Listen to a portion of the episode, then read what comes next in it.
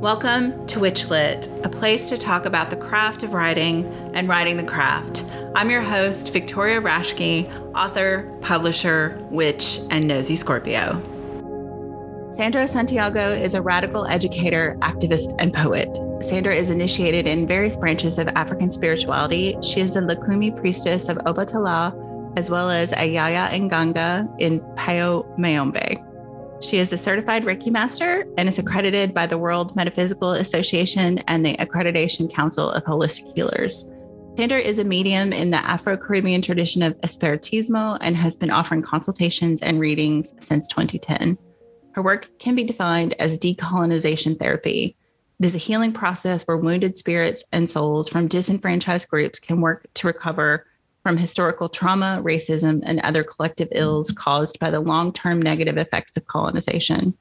Sandra's work has been published in various anthologies, including Shades of Faith, Minority Voices in Paganism, and Shades of Ritual, Minority Voices in Practice. And she has contributed to The Wild Hunt, a daily on- online news journal.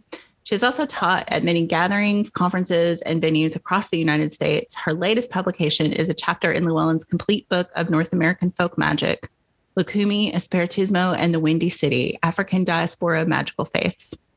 Sandra Santiago, welcome to WitchLit. Thank you so much for having me. I am so excited to talk to you. We have uh, not had a Lukumi practice, practitioner okay. on, awesome. So it'll be great to talk about some stuff that, you know, maybe listeners aren't as familiar with. Yes. I'm excited about. But our first question for everyone, um, and I think this might be especially interesting because both of your traditions are really oral traditions. Yeah. Is in yes. this age of all the ways to communicate, why write? Right. Why write? Um, because it's time to disseminate the information. Um, in this age of technology, um, it's important to keep these traditions alive. And I think that even though these are oral traditions, these are ancient traditions, and we call them ancient technologies. Mm-hmm. Um, the knowledge um, has to evolve with the times. And so it is written. Yeah. Um, did you always want to write, or did the writing kind of come as this, as this want to kind of distribute this information? Like, with, I guess, actually, chicken and I, egg. was an, I was an English major in college, and um, I, I wasn't feeling it, but I've always been writing, like, I've always written poetry mm-hmm. as a child, as a young person, and just English classes. I, I just, I wasn't feeling it. So then I went into film mm-hmm. and then I went into education, and I figured I could do everything as an educator. So yeah, it came, um, it kind of came naturally. Mm-hmm. So yeah. No, that makes sense. And I do, it's funny you say that, because I do think education, you know, depending on where you land in education, you know, like, you do have the opportunity to be creative in so many ways to get that information across. Um, what age did you teach or what did you teach? Yeah, I am an early childhood educator. Oh. So yeah, I have my um, undergrad in education, and my master's is in language and bilingual oh, okay. education. So that takes it from little ones to big ones, like oh, adults yeah. learning. But Um, my bread and butter is actually teaching little people. Awesome. Yeah. So imagine like th- that, um, like need for, to write poetry, like children love poetry. Like, yeah.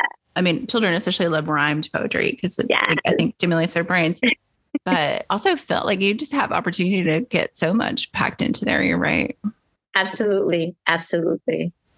Yeah, no, um, the writing actually, um, I was, I was in the performance poetry scene for a while, for a long while in Chicago. Mm-hmm. And then I left and I did some stuff in Minnesota, some performance poetry, came back to Chicago. But at that point, just the nature of the scene um, mm-hmm. changed. And so, um, yeah, I kind of just write for myself. And then I was invited to write for The Wild Hunt a couple of times. And mm-hmm. um, I really just like talking about my practice. So mm-hmm. ask me and I'll tell you. Let's write it. Let's write about it.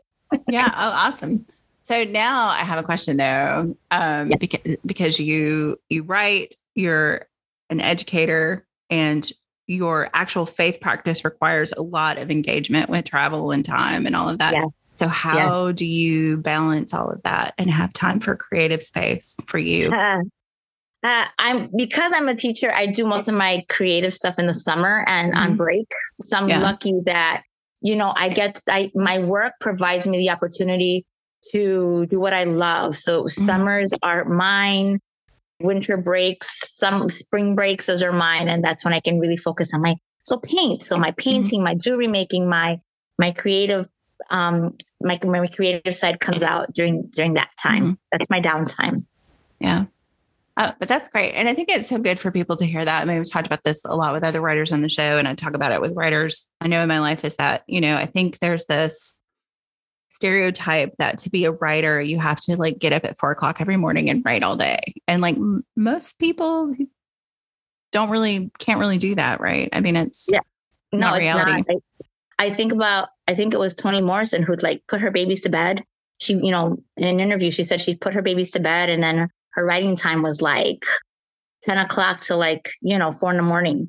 Mm-hmm. And sometimes that comes when, when, when the inspiration hits and when it, those words are right, you just, you got to do it. You take their notes, you have your notebook next to your bed. Mm-hmm. And that might sound kind of stereotypical, but yeah, I, it, it just, I kind of just flow with it.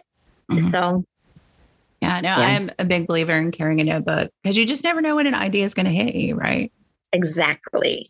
Yeah. Especially coming out of the mouth of babes. Like they might say something that's inspirational. It's like, oh my gosh, where did this come from? And then just take it and, and just go with that. So yeah.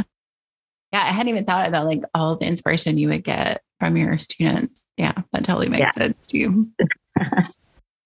Awesome. Um, so the the North American folklore, or I keep wanting to say folklore, it's folk magic. I keep saying yeah. the title wrong.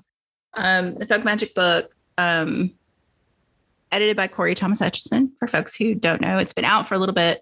Um, so how did you get involved in that project? Yeah. So living in Minnesota was really great because um, there aren't a lot of people who um, practice my faith.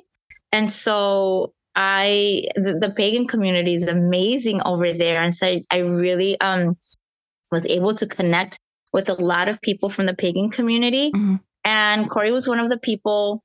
Um, and it's like, hey, I, I know so I need somebody who who knows about this or who knows about that. So people would like refer me out. Mm-hmm. And that's just kind of how I connected with Corey. Yeah. And um, here we are. Awesome. Yeah. So I, there was so much in like, I mean, it's funny to me, like in a brief chapter, like how much you were able to just kind of smash in there. There's so much information. But um, I think one of the things that really struck me is, and then it shows up in your biography too, uh, for yeah. folks who haven't read the chapter yet. Um, the idea of the, I don't know, idea isn't really the right word even, just the, yeah. the reality, I guess, of, um, you know, reclaiming these practices as decolonization. Yes. And how important that is. And I really wanted to give you an opportunity to talk about that. Absolutely. Um, you know, it's, it's, it's something that is just so ingrained in me. And I think that as a, you know, as a person of color, I think we are bombarded by expectations and by um, just what the and so the white what whiteness expects of us, right? Mm, yeah. And so this is this is anti this is an anti-colonial stance. I mean, in the seventies, you had the Brown Berets and the Young Lords were doing a lot of social justice work in the community, and I think in the the the, the new social justice work um, comes with the reclaiming of indigenous practices, mm. and so. Um, this is a stance against uh, against um, colonialism, um, uh, mainstream standards of, of what is. And I think that, you know, and even writing for The Wild Hunt and writing um, this chapter, um, I think about, um, you know, what colonialism did to to to kill a culture, to kill the, mm-hmm. the indigenous cultures and African cultures. Um, and so this is a reclaiming of ancestral knowledge, actually, mm-hmm. and coming back to who, who maybe embody, embodying who we are as as a whole person. I think parts of us have, have been taken away. And, um, you know, if we're talking I, now I'm getting on the spiritual side, if we're talking okay. about how, how um, you know, the soul pieces of our soul are, are taken and are left in, in places of trauma. and intergenerational trauma. I'm not even going to intergenerational trauma and and and and what has happened to pieces of those souls within us and our ancestors. This is reclaiming all that, all mm-hmm. that knowledge, and in reclaiming that, we we're putting those pieces back, yeah, and almost calling calling those pieces back from where they were, whether they were on the land, in the ocean, where, wherever our ancestors are, were or buried or, or died or, mm-hmm. you know, mass graves, whatever you want to call it, we're calling them back to us through yeah. these practices. Yeah. I, I I think that is real clear in the chapter. And I, I pulled up the uh, a couple things from Wild Hunt where you kind of talk about the same thing. I think part yeah. of it may even be an excerpt from the chapter, but um, yeah, it was, I mean, I think it's such an important conversation, and it's one of those things where I feel like there's, for people outside the community, especially for white people outside of the, the practice community, yeah. you know, I think pagans are better about understanding that these are closed practices and not to socially appropriate or not to, you know, culturally appropriate right. from them. But I think in some ways, sometimes it goes too far the other way. It's like, I don't, I don't get to know about this. I don't. Right. And I think what your chapter does and some other work in this book and other work that's coming out, it's like, no, we want you to know we're here. Right. And this, right. these are the things that you can know about and share with. And so I kind of wanted to see what you thought about that, or kind of talk about that a little bit too. Yeah, I, I think education is important. I think that part of understanding, right, is not to be live in fear, but mm-hmm. once you become educated, then you have a better understanding. Um, and some practices are closed, so I could speak as much as I could about just the general information. Like right. everything that I put in that chapter is like general information. That's like, that's the primer for anybody mm-hmm. who's not, not aware, doesn't know, or has heard, but you know, doesn't know where to search for information. This mm-hmm. just basic working knowledge to understand um, what's going on, because a lot of the stuff that's coming out, because people are now living in their, in their spirituality, and it, and it is present. It's a kind of like a, here we are moment in time. Um, we're seeing more of the African deities, of these deities being spoken of and sung about. I mean, mm-hmm. think of, years ago, when Beyonce, a couple years ago, Beyonce did this whole um, uh, performance at the Grammys dedicated to Oshun, Oshun, who mm-hmm. is goddess of fertility and love. And, um, uh, you know, people were like, what's going on? And so this is kind of gives you an understanding. Who was Oshun? Who was mm-hmm. Kango? Who are these deities? And so I think that education is key, um, so that people don't become afraid, or, um, are not afraid to ask questions, or just, uh, just having some some basic knowledge. It's really funny because um, when I lived in Minnesota, you know, it's I think a lot of white people had a hard time like asking questions, and I was like, look, I'm not taking it personally. So you have a question. I can't speak for all people of color, but I can speak for, you know, myself. Right. And you know, I had a lot of wonderful pagans ask some really great questions that. Just they didn't know where to go to, just because they didn't have the resource, or the mm-hmm. or were scared. And you know, as an educator, hey, I'm here to support. And a lot of people of color don't want to educate, and I get it, because mm-hmm. it's not our job to. But because I have these relationships with people, and and they felt comfortable, mm-hmm. and they were trusting, loving, caring relationships, and you know, we can have these conver- we could have these conversations, right? So. Yeah. And I think it, it, you mentioned fear there. And I think, you know, I think about like fear of kind of African traditional religions in two ways. I think pagans are afraid of stepping on somebody's toes, or, or yeah. doing something wrong if they're aware. I mean, I, I think, you know, there are probably still people yeah. who need to learn that lesson out there. So I don't want to say that's resolved, because yeah. I don't think that is either. But I think right. there's also just generalized fear that these are somehow dark and scary. And, you know, we still have the ghost of the satanic panic and all that stuff. And I'm just yeah. so glad to see that so much is coming out to go. These are not things to be feared in that way. Do you still encounter that as a practitioner with people? Always. I mean, I was on, I was on like TikTok this morning, and somebody was talking about Orisha, and they're like, this is, the, this is demonic, and, you know, all this kind of stuff. So there's even backlash within the community, mm-hmm. um, you know, and this is, I am in no way making light of anything, but, you know, Christ is king, right? Mm-hmm. In, in in the in the Christian, within the Christian sect, and, um, you know, within our own people of color, Christ is king. This is demonic. This is evil. You're going to hell. You save, you know, save, save yourself now. And it's like, thanks. Thank you for that. I'm going to keep it moving. But yeah, we encounter that. We encounter that all the time. Um, you know, even even today, there was a Yemaya. There was a ceremony for Yemaya, who is goddess of the sea, mother, mother of, of all. I wasn't able to make it really early. Um, but, you know, one reason to do it so early is because the stigma. Right. So it's like at the crack of dawn. I wasn't able to make, drive all the way over there today in Chicago. But um, yeah, it's one reason to do it. It's because it's sacred. And sometimes we do need a witness when we do ceremony. But this was just a really calling to the community to honor. And even in that, there's going to be there's going to be something. There's going to be someone saying something. So, yeah. I mean, I, I think, you know, there um, like only driving out the ignorance can help there. Right. Like exactly. And so I'm glad that Corey put this together. Um, I think this is a great, a great primer for anybody looking, searching for, searching for something. I think that's, uh, uh, you know, I had a friend and he was like, I just, I don't feel it. The Christianity, I don't feel it. I, I, I know what I'm supposed to be doing, but I'm not feeling it. I, I think I'm driven to find something else. And this is a great resource. Mm-hmm. You know, what connects with you? What is ancestor leading you to? What is spirit leading you to? You know, this might be the beginning of something. Yeah, I hope so. Yeah, I mean, it, it, it like you said, it's a great resource. There's, um, I oh gosh, can't remember. There's like over twenty contributors. Yeah. So it's just there's a lot of there's a lot there, and I think, um, you know, because now people can see this in one place.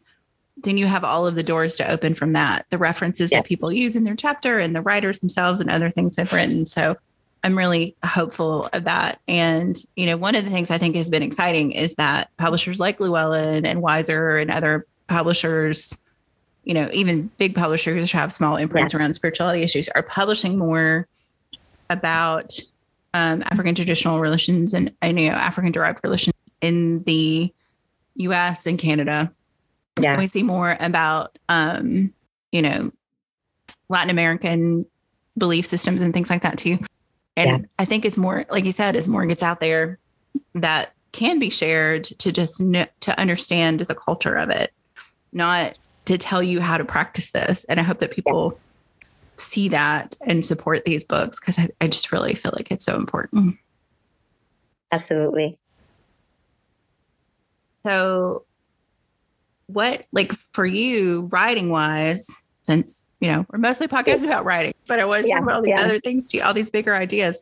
Um, so writing wise, like what is your goal from here? Like, what do you hope comes out of this project or what's next on the horizon for you as a writer?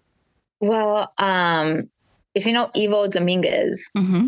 uh, yeah, he invited me to write um, The Aquarius Witch. Oh, wonderful. So I wrote a little bit. I wrote some out, something out. It's still in the works. He just came mm-hmm. out, I think, with The Aries Witch. Yeah, I think the first one just came out. Yeah. Yeah. So I'm working on a Aquarius Aquarius Witch. So I was really excited about that. Mm-hmm. Um, I've been also invited to write for some to some other um, publications, but it, time wise, it's just so hard. Right. Because you know, I do it, it the time constraints to to write. Um, as well as like the work that I do with my plan, my planning, my lesson planning, and all. Wonderful things with teacherhood. Um, right. It has been really uh, difficult. So I have to like pick and choose, but mm-hmm. I've, it's been really exciting to have just some offers come my way. So I, any offers in the summer, I'm, I'm taking offers now. Excellent. Excellent. Little plug. Good plug. Good plug. Sandra's available. Anyone who's listening in the summer. Yeah. So, um, you know, I hope, I, I really hope to be able to do more writing. I, I kind of feel like the market's really saturated right now with all these books on being a bruja and brujeria and, you know, the, the American bruja. And I'm just like, what has been said that, what hasn't already been said that I can say, mm-hmm. you know?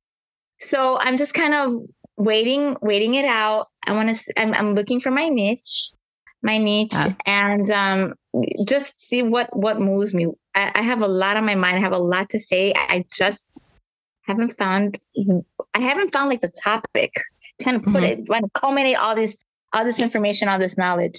Yeah. Um, yeah. So I'm, I'm kind of waiting and, and thinking, um, always writing, right? We always write and just seeing what comes, what comes from that. Yeah. Yeah. I think, I, I mean, I, I feel like there has been a lot like published, especially like just in the last two or three years, it seems like yeah. there's been a lot, but um, I feel like we hopefully we're just scratching the surface of what yeah. people have to say too. Um, and, you know, I've heard more people talk about Espiritismo, but I haven't seen a lot of books specifically about it. There are. There are a lot of books, and it's really interesting because there are a lot of more books. If you type it in, there are, mm-hmm. there's a lot of information. A lot of the books in Espiritismo. So do you know about Allan Kardec? I have heard the name. Yes. And there's actually a movie on Netflix about him. Oh, wow. Okay. Yeah. So Allan Kardec, that's not really his name. I can't remember his full name, but Allan Kardec was his spiritist name. And that was the person who brought it to Puerto Rico. Is that's that right? Right. Okay. And so all of his writings, basically you transcribe writings as a medium. So all mm-hmm. the books that are out by him are, are books that we still use in our, oh, okay. in our, in our seances. Mm-hmm. Um, how to communicate with spirits, what the spirit, the spirit's perspective on life, death, and the world. Like there's just so much out there. It's, um, so those are like our primers. Those are our, the mm-hmm. Espiritistas. Those are our primers, but there's, um, there are a lot of other books based on, on, on those writings, mm-hmm. um, kind of, uh, revamping what has, what was written. I mean, it's been translated into, I don't know how many languages. So things have gotten lost in translation, and a lot in, for, in Spanish, a lot of the Spanish is archaic. So it's been translated into modern Spanish and then into modern English. Mm-hmm. So there's a lot of information out there, and, and people explaining what Espiritismo is. I have a very good friend, uh, Santista Brujo Luis. He's also written a, a really great book on, on Espiritismo. He breaks down everything. Mm-hmm. Um, so he's, he's another great resource and friend.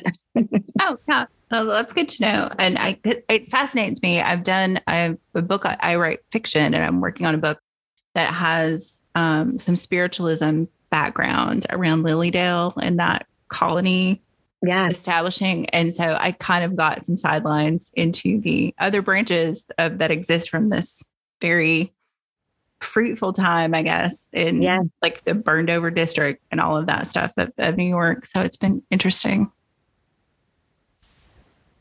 Yeah, I feel like there's, um, I don't know, the history is fascinating, but that, you know, I think it's, it's easy, especially as a researcher, to get caught up in the history and not think about the current practice and how yeah. none of this is trapped in amber, right? Everything evolves, right. changes and grows. Absolutely. Absolutely. Um, and so again, it was like, why write? Because these, this has to continue, and so hopefully mm-hmm. um and also this myst- demystifies it. Mm-hmm. I think there's a lot, you know, and and educates. And a lot of people are not, you know, spiritism versus, I think I can't remember what the other ones, there's spiritism and spiritual spirit, I can't remember, there was two different right. two different um I don't know, topics. And I for this with this one I think it just really demystifies what it is, mm-hmm. explains it. um Yeah. And like you said, it has to evolve and grow. Mm-hmm. Um, and that's important, because then there's death. And yeah. there's death of the practice, death of the religion. Mm-hmm. And and some people, it's not so much a religion as it is a practice, but because there's there's so many religious aspects to it. Um yeah, but it you know, we, we wanted to continue. Yeah. Yeah, I mean, to me that's the important thing. It's like, um, It is, it's the, the beauty and the danger of oral traditions, right? Yes. Yes, absolutely. Yeah. Um, so. Yes. Writing wise, how is having this chapter, like you've got obviously gotten some more stuff kind of coming on your plate, yeah. but how has that been for you to get that published, get that out there? Like just personally as a writer, how's that, how's Exciting. that been for you? Yeah. I was like, somebody wants to hear from me.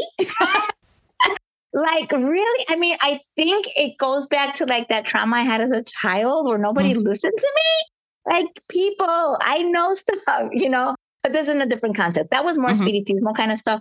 But like, you know, the fact that I've been entrusted to um, be a disseminator of information, um, that, and it's just kind of come full circle for me. And I'm really mm-hmm. excited. I'm, I can't, yeah, I, I just, I'm thrilled. I'm excited. Mm-hmm. Um, as a writer, to have your, have people read your ideas, you know, and I'm, and it's not even like, I, I think fiction writing is, is, is amazing. Um, and, but this is so different. It's like educating, mm-hmm. right? It's, it's, right. And so to be able to educate, that's really great. I love educating people. And also, you know, I've done, I've done workshops. Um, I used to do a lot of work with Santa Muerte. So I did workshops on Santa Muerte. I did workshops on, on Orisha, on, on Spiritism. And, um, you know, I'm able to put this on in paper and have people a- and maybe educate more people than if I was just at a workshop. Mm-hmm. So more people get to understand and learn. And that's really exciting to me. Yeah. And I think that, I mean, well, there's always that feeling as a writer, like when you see it in print, like on the page, yeah, that feeling of accomplishment. But I think you're right. When you're writing nonfiction, that education piece, especially for someone who is an educator, that, that has to be exciting. I'm excited for you. And you can hear it in your voice, how excited you are. Um, so uh, we've talked a little bit about what next, but like long-term goals for you, like, would you want to write full time? I mean, is this like the career trajectory you I, see yourself I, on? Or? I, I don't think I'd be able to do that. Maybe when I retire, like, you know, I, I I'm far from retirement age. Um, it's it's it's a, it's ahead of me over there. I mm-hmm. see it coming in the tunnel. But I mean, that's something that I really would love to do. I wish I could do. I'm hoping that after this chapter, and you know, just how I've been motivated to do a little more writing for myself, um, putting all these pieces together, I really do hope to come out with something in the next couple of years. Mm-hmm. Um, again, there's just so much out there. The market, I feel, is really saturated, and I'm like, good for them. Like, knowledge is out there. Um, I'm just really thinking about what to say and how to say it, mm-hmm. what to talk about. There's just, girl, there is so much out there yeah. on the topic. It's like, and a lot of times I feel like a lot of it repeats itself just because it's like the common knowledge and the mm-hmm. common practices. So I'm just kind of waiting in the wings and waiting for my time. But I, I for being a, a, a full-time writer, that is a dream. Yeah. I mean, I was an English major like freshman year in college. So that would be the dream. yeah. Yeah. A fellow English major. I see you. Hey. Um, yeah. I, I, I mean, I tell people I'm mostly right full time, but I still have like a contract job. So I, I yeah. cannot support myself writing at this point. Right. I, I, that is a dream. I, and that's why I'm like, I don't think I could be able to do that full time. Yeah. But I love the idea of having something. I mean, you know, I'm a Generation X person, and I think we've all been like, yes. retirement.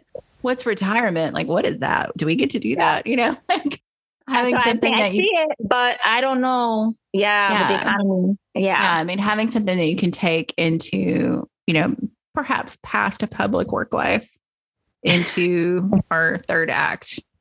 Yes. I'm still not a hundred percent comfortable with elder. I'm not there yet. I'm close, but I'm not there yet. Oh, I'm moving into it. I, I love it. I love it. I love elderhood. I'm, I'm moving into it and happily. Yeah, I'm not quite ready, I think. I mean, I turned fifty last year. And I'm like, oh, this is when you're supposed to be, you know, this is when you're supposed to be like looking at elderhood. But fifty feels so different than when I thought it would. Like if you told yeah. me I would feel like this at fifty, at twenty, I would have been, no, I'll be in a rocking chair in a retirement home. But that was fifty then. This is the new fifty. We're still getting yeah. tattoos and shaving our exactly. heads. I mean, exactly. I still have my docs, man. Yes, exactly. It was a totally different, fifty looks totally different. I was, I can't remember who was on the show. It might've been Felix Lefebvre. We were talking about, you know, the Golden Girls, like when yeah. they were on, like they were in their fifties. Yeah. Yeah.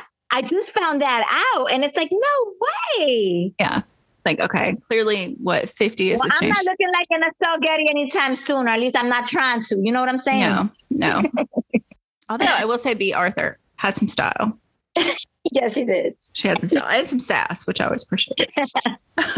But, oh, yeah, it's it's interesting to me just to think about that because I do think, I don't know, I think, and maybe this is something that is built in differently to different communities. Like, yeah. I feel like, at least in my experience as a mostly solitary practitioner for most of mm-hmm. my life, like there's not really a step or a ceremony or a place where I go, okay, I'm stepping into my elderhood. It's like, I mm-hmm. just kind of have to bonk my own self on the head with the magic yeah. wand and say, I'm an elder now. Yeah. And then in other communities, that's actually part of the process. So I yeah. think that is interesting to me too. Absolutely. Um, you know, I, I have um, a lot of friends in the indigenous danza community, the Aztec dancing community here in Chicago. And they, I love it because they've reclaimed those ceremonies that were lost. Mm-hmm. And so there's a ceremony for motherhood, and there's a ceremony when a girl has her first blood, and when, you know, all um, for death, for elderhood, from for stages and ages. It's a beautiful thing. In um, Lukumi, there are certain ceremonies um, that mark the progression of time in the practice mm-hmm. also. So that is really helpful because a society has lost that. And I think that, you know, where we are with our kids nowadays, it, it especially after COVID, we mm-hmm. our society needs that yeah. in some way, shape, or form. Um, yeah, holding people accountable for their actions, through their age, through mm-hmm. um, imparting wisdom, all that is so imperative. Yeah, I, I know you're right. We have lost that. I mean, I think, you know, we have. When people are younger, like there are like the American rituals of like getting your driver's license and graduating right. high school or college right. or getting married or whatever. And we do ritualize that. But once you're married, if that's your path, there's not a lot until you're dead. It's like your funeral right. is the next ritual that's about you. Yeah. Agreed. Absolutely. Yeah. And I, I agree. I, it's so important to me to think about that and what that means. And I, I and because of it, I think it's, you know, recently I've kind of sought out practicing with a group again because it feels like it's time. I don't, yeah. I don't really know how to describe it. It just feels like it's time. So absolutely. Those, all it's, those transitions. It's important. I think the group, um, group practice is important. Unfortunately for me, like um, my group is in Florida and I'm in Chicago. Mm-hmm. So it uh, it takes it takes travel. It takes time and money to travel, you mm-hmm. know, to get the knowledge, to work with my elders. So I, I do seek out elders here and try to get into like community, um, mm-hmm. uh, community. Uh, I'm gonna say events because it's not an event, but but some of the ceremonies like mm-hmm. this morning, which I totally slept on, literally slept on.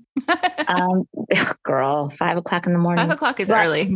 Yeah, I gotta. Yeah. so um, it, it's it's really it takes it takes some some um, I think persistence um, for, because for the most part I end up being a self practitioner and I just mm-hmm. I I do seek out an elder to help me with that. So I do have some elders, but the community part it's it's hard. This is an African based tradition where. Mm-hmm. It, it is based in community, you know, back, mm-hmm. back in the day, it was a whole village that practiced together. And right. so, you know, now we, not, not so much.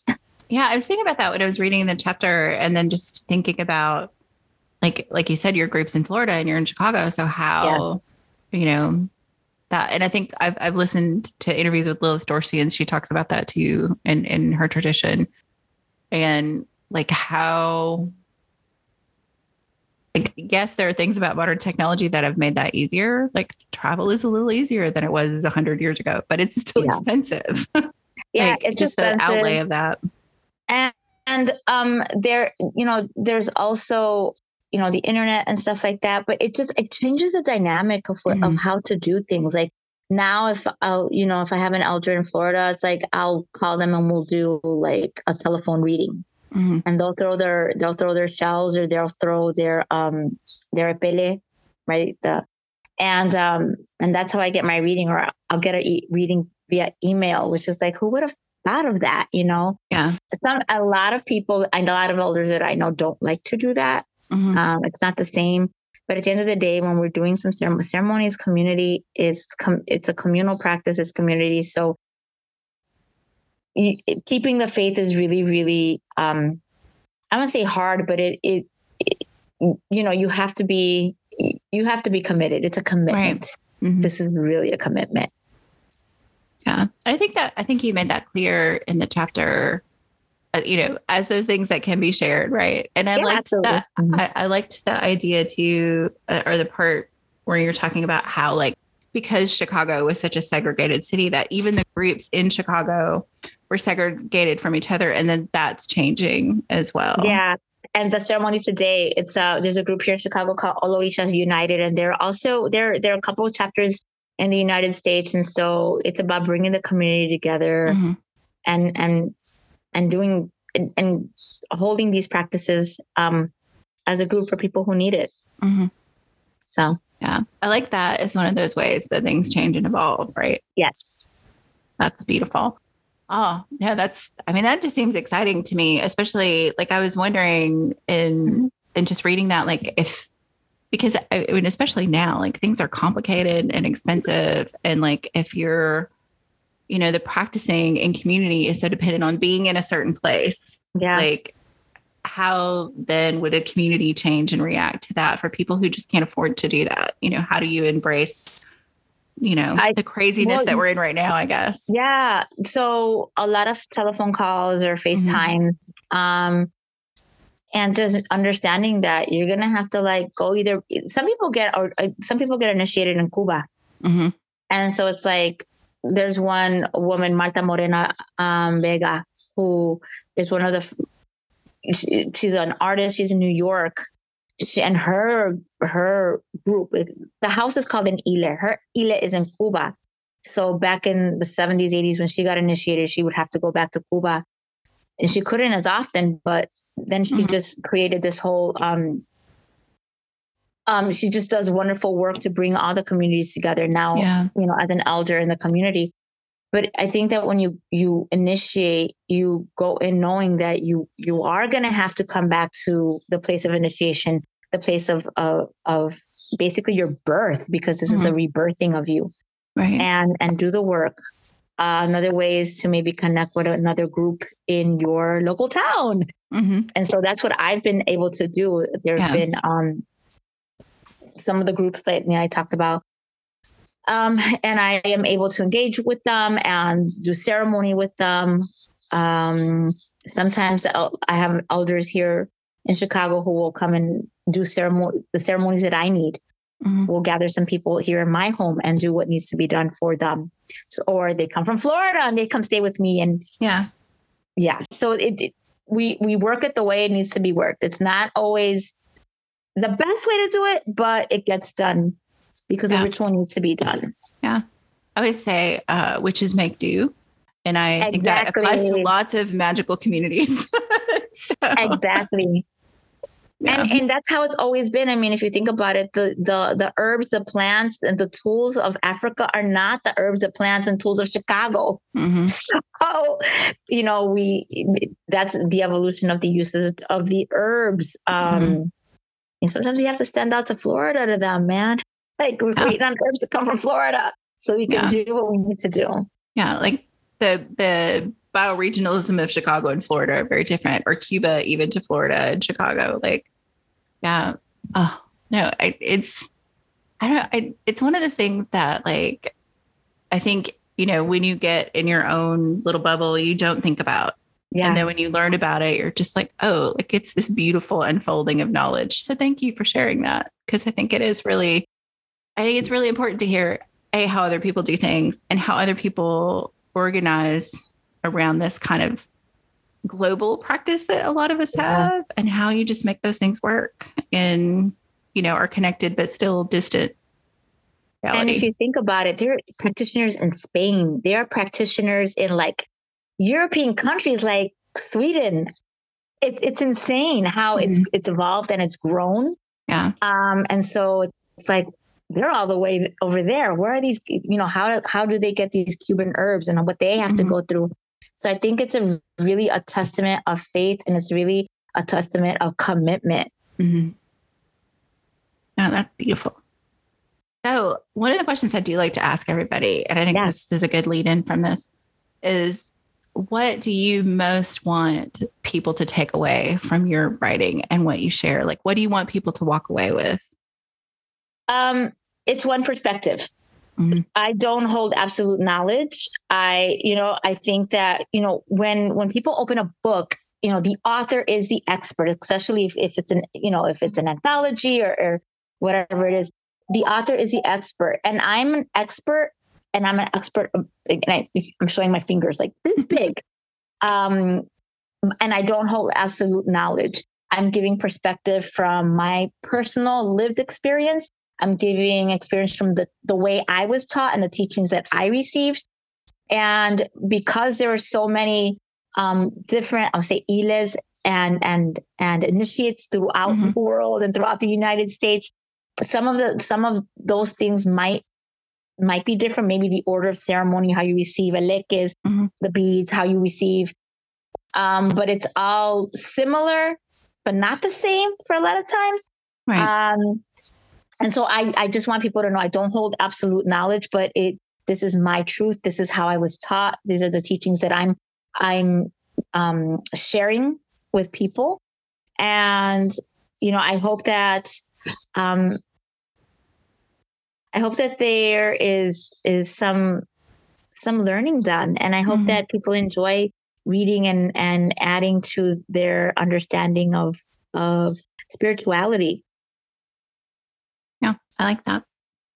Um, so before we get to our game of chance question at the ah, end, yes.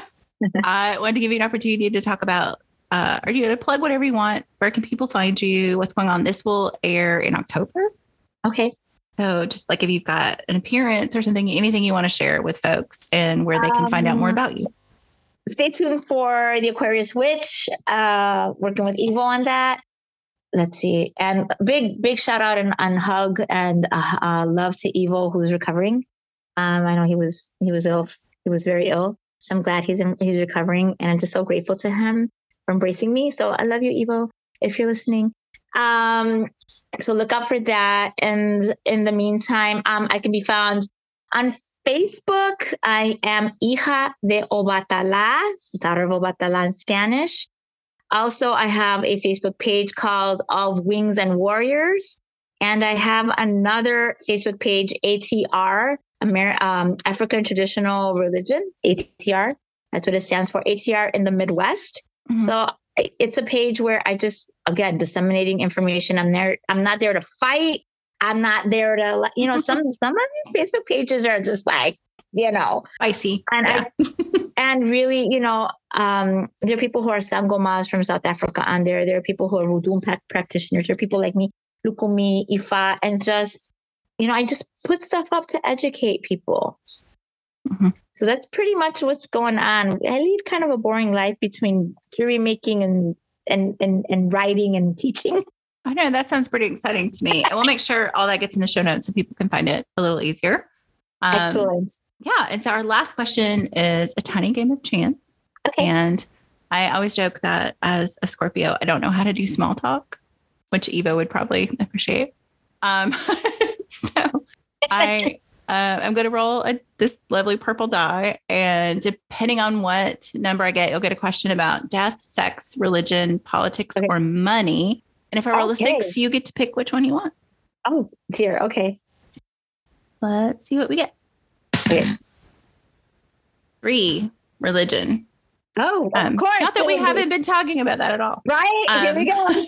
So I guess one of the things I think a lot of people are afraid to ask is yes. if you're outside the community of practice of Lukumi or Espiritismo, like, and you're interested, like, what is the first step? Like, what is, how is it the way to respectfully approach?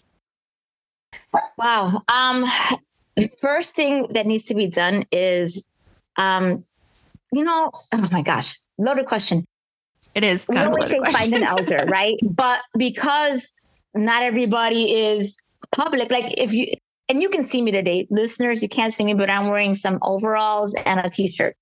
I don't have any insignia. I'm not walking around with white head wrap. Sometimes I do, but you know, it's Saturday at home. I'm not. It's really hard to find an elder in your community. Um, going on Facebook pages, it there are a lot of predators out there, you know. Um, what I say is read up on the practice. And when, and I found this with myself and just a lot of people, you will be led to who you need to be led to when you're ready. Mm-hmm. But really just educate yourself on it. Um, going on forums is great for education.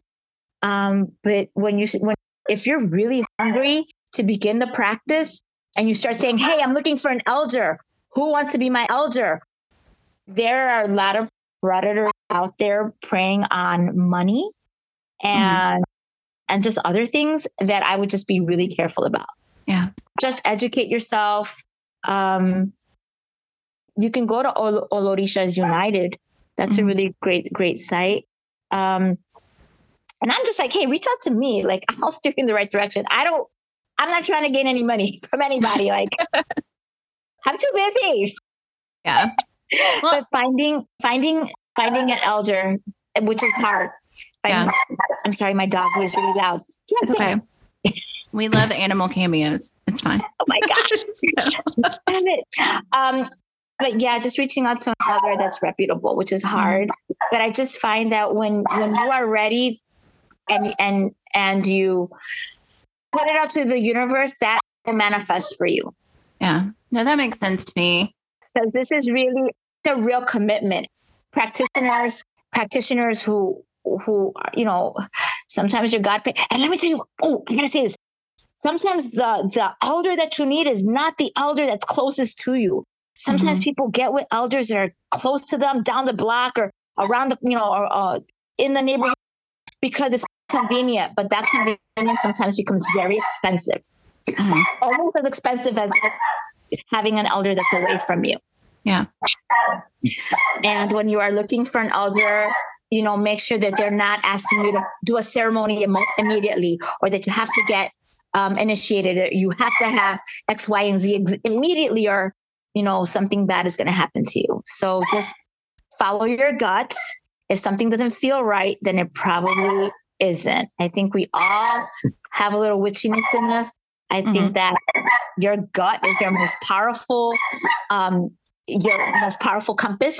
Mm-hmm. And so that's something that um, always keep in mind, follow your gut.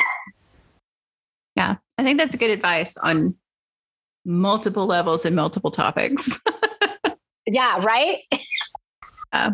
No, and I think that's good. I think that's important to to hear that, you know, sometimes it may take some legwork, but you'll be led to the right place. Because I do believe, I do believe that about a lot of things. Yeah. Absolutely. Awesome. Well, Sandra, thank you so much for coming on the show and having this conversation and writing this lovely chapter and sharing your practice of, obviously within constraints, what you can share. But, and, and just thank you for your lovely, bubbly personality. This has been such a lovely conversation. Thank you. Well, thank you for having me. I'm so excited to be here and just talk, talk about what I do, because I don't really get a chance to do that. uh, well, good. Well, when you, uh, when you get your book written, let's do this again. Absolutely.